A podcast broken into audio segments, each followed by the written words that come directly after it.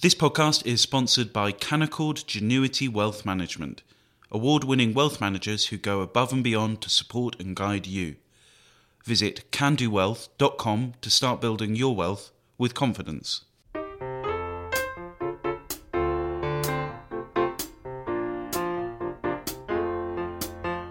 and welcome to the Saturday edition of Coffee House Shots. I'm Cindy Yu and I'm joined by James Forsyth and Fraser Nelson.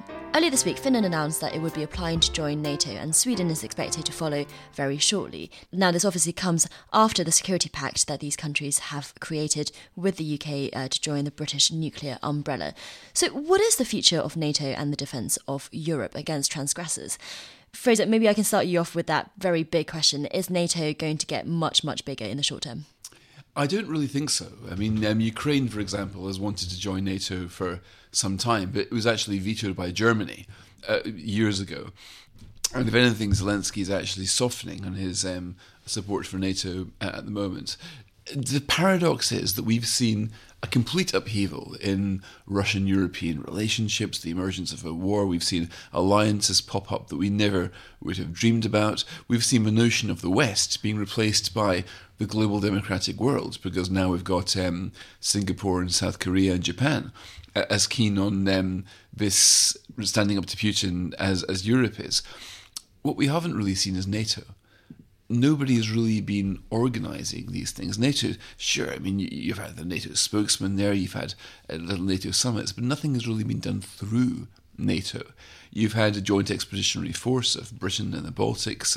You've had other little ad hoc alliances. But the only real active thing we've seen in NATO right now is that Sweden and Finland want to join. Now, they want to join there simply because they think they're safer. That is ultimately the reason they didn't join in the Cold War, because they thought it would be safer to be unaligned. And Finland has always been sort of, throughout the Cold War, it was a little bit dubious as to whether it was an Eastern or a Western country. Take the Eurovision Song Contest, comes out tonight. Like, Finland would actually compete in the Soviet Intervision Song Contest, as well as the Western Eurovision Song Contest, keeping a foot in both East and West camps and keeping that sort of ambivalence. So that's how Finland was hedging its bets, but no longer has got this massive border with Russia. Quite rightly thinks this border is vulnerable. Because of the language and the methods that Putin used as a pretext to attack Ukraine are exactly the language and the methods that Russia used to attack Finland before the war. So you can understand why Finland is doing this, but I'm not sure this will necessarily revive NATO as being the kind of force that it was during the Cold War. James, because for a time, particularly under President Trump's presidency, there was concern that member states were not giving enough money, and certainly not 2% of their GDP, and Americans were very concerned about that. But you don't think that that's going to be turning around now? Or? I think it will. I think European countries will spend more on defence. I think the fact that Germany is going to go to 2% by 2024 will have a big impact. I think you've seen lots of other European countries, think of Poland, saying that that they're going to go beyond that. The UK itself is explicit that 2% should be seen as a ceiling, not a floor. So I think that will deal with the problem. I think it is also the fact that you have a revanchist Russia has kind of given NATO a purpose. Emmanuel Macron said it was brain dead. Well, it's quite clear that it's actually still a useful thing to be a member of, hence Sweden and Finland's desire to join, because, Article 5 does offer protection. I think that obviously the long-term challenge to NATO is NATO is heavily dependent on the US nuclear umbrella, the US presence in Europe. And the worry is that, you could see two things that could threaten that. One would be the return of a kind of Trump-style figure, or the second could be a less dramatic shift. But, you've got a US president who was an Asia-firster, who basically thought that Europe was a distraction from dealing with the China issue, and so basically sought to extricate the US from NATO for that reason. I think if European countries are spending serious money on defence, then I think that latter scenario is less likely to happen, because the US would not be being asked to carry the whole burden of NATO. It would be basically being asked to be willing to offer its nuclear umbrella to NATO members.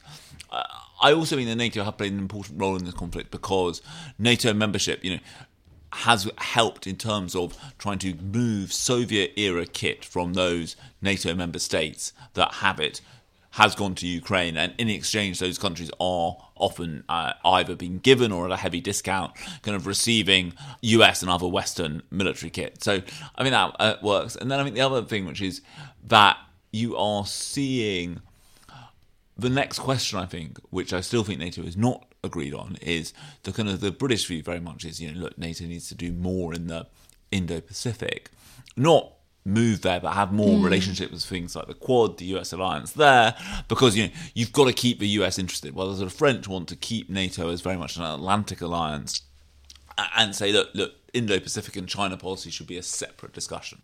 Well, especially with the AUKUS row over the French being kicked out of the nuclear deal. I mean, they're pretty sore about the Indo-Pacific mission. No, exactly. And the kind of question there and how you coordinate this. And I think, you know, this is going to be one of the big challenges for NATO, which is, you know, how do you maintain the importance of the alliance? Because when the primary, to its most important member, the US, the primary security concern going forward is ultimately going to be China. You know, you've got NBC, you know, the US television channel, you know, holding war games about China invading Taiwan and what happens next, and, you know, broadcasting about them on primetime TV. This is the US position here is moving forward.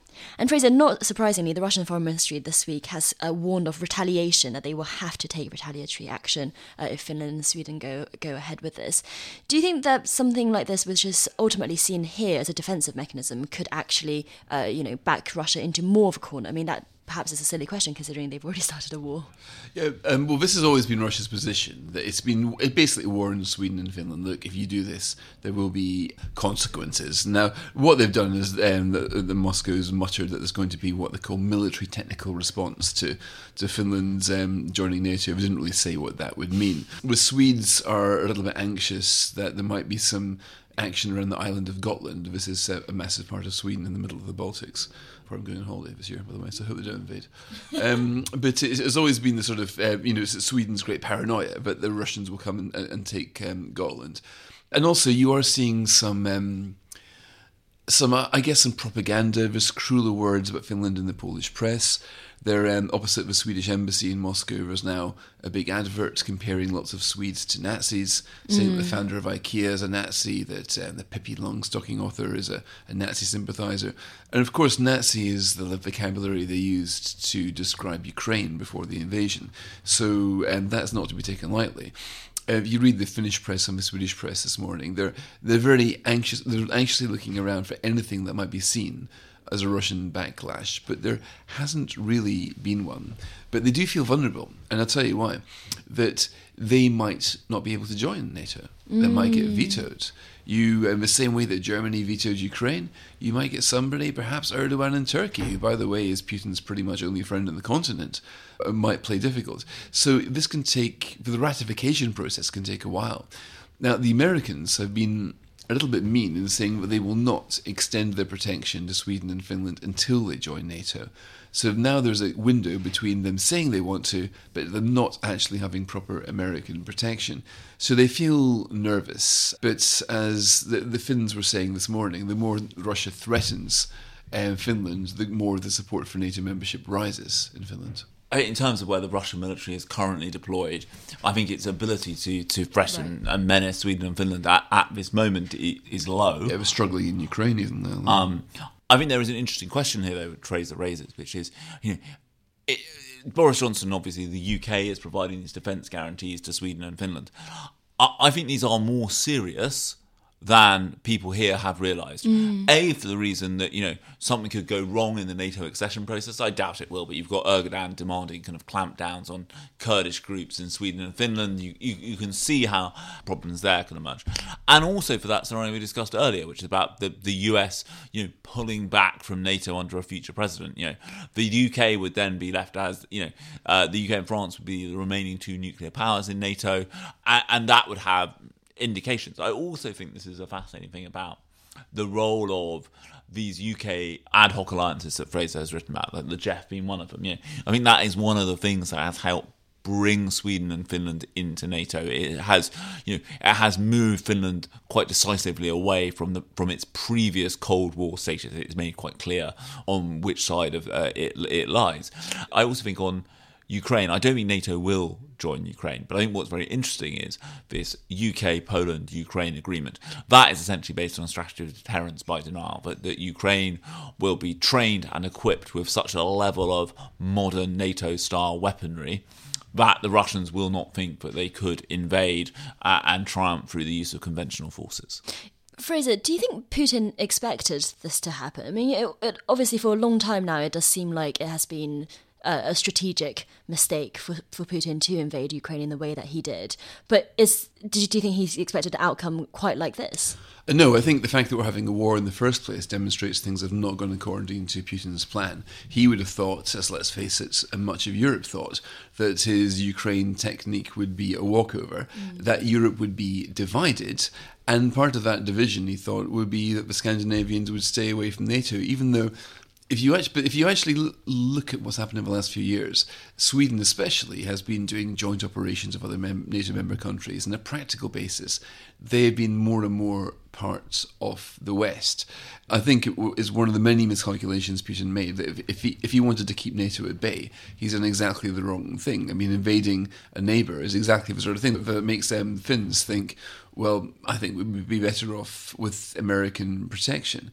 So yeah, this was a blunder by him if he wanted NATO to stay brain dead, as Emmanuel Macron called it a couple of years ago. But, you know, he still might get his way. I mean, the Swedish press right now is leading with the idea of Erdogan's veto. Erdogan has said that Scandinavia is a hotbed of terrorism. That's his language, by which he basically means that there are... I mean, if you sort of follow these things as I do, this has been a sort of theme. I mean, Erdogan summoned the Swedish ambassador recently to Turkey to complain that the Swedes had been hanging out with the wrong sort of Syrians. I mean, Turkey's very sensitive and sees now a bit of leverage, because right now Sweden and Finland both need Turkey to say yes, or at least no, not veto. So Erdogan will be thinking, well, what can I get out of this? So it's not... and also, the Swedish political parties are having a debate right now as to whether they're going to go through with this. It's not a done deal yet. But what Putin has certainly done is... I mean, forget NATO. He's aligned most of the democratic world against him. Because for as long as Putin stays in power, he is going to be regarded as a pariah, not just by NATO, but by a whole bunch of countries on the other side of the world as well. And James, is there a chance that Finland and Sweden would be rejected from NATO? And also relatedly, why was Ukraine rejected, and is it still unlikely that Ukraine will be able to join? I think it's very unlikely Ukraine will be able to join, because you're not allowed to join NATO while you have a kind of ongoing territorial dispute, and I think it is not unreasonable to say that Ukraine is currently in one. I also think that Ukraine was not going to be able to join NATO because the Germans and the French are fundamentally unsold on the idea. They think it takes NATO too... it's too provocative. Even now. Yeah. I think this deterrence by denial strategy is much more likely, where you see a coalition of the willing come together to essentially arm and equip Ukraine to prevent... to essentially act to deter in that manner. I think that on Sweden and Finland, I personally read Erdogan's comments as pushing for leverage, that, this is his moment to try and get, X, Y and Z group that he doesn't like outlawed in Sweden and Finland. So I think there'll be some, there will be some tensions there. And I think it's also worth remembering that, Turkey has been such a difficult member of NATO in recent years that several NATO member states have signed kind of individual defence pacts with Greece, with the obvious implication being of which side they would come to the aid of if that situation became deteriorated still further in those tensions. Fraser, just finally, is there still an active discussion about who is going to be the next Secretary General of NATO, or has that been put on the back burner now because of the war? Because for a time we were discussing Theresa May, and then for another time we were discussing Ben Wallace. Yeah, that's still technically up in the air, but they've extended Jens Stoltenberg's tenure already. I don't think he's in a rush to go. I don't think NATO is in a rush to try to find a new leader, so it wouldn't surprise me if they stay longer. They've got a whole bunch of things to be deciding right now, NATO, and I imagine that they collectively will think, well, this isn't a time where we want to lose one of our leaders. James and Fraser, thanks very much. And thank you very much for listening. If you enjoy what we do here at The Spectator, remember we have a new offer for you. You can get unlimited digital access to The Spectator for just £1 a week if you go to spectator.co.uk/unlimited. And if you want print access on top of that, it's just another £1. Thanks for listening. Thank you for listening to this episode of Coffee House Shots. If you enjoyed it, please leave us a rating and review. And to keep up to date with the world of Westminster, sign up for unrivaled insight and analysis with Isabel Hardman's Evening Blend newsletter, delivered to your inbox every weekday evening. Sign up at www.spectator.co.uk/evening-blend.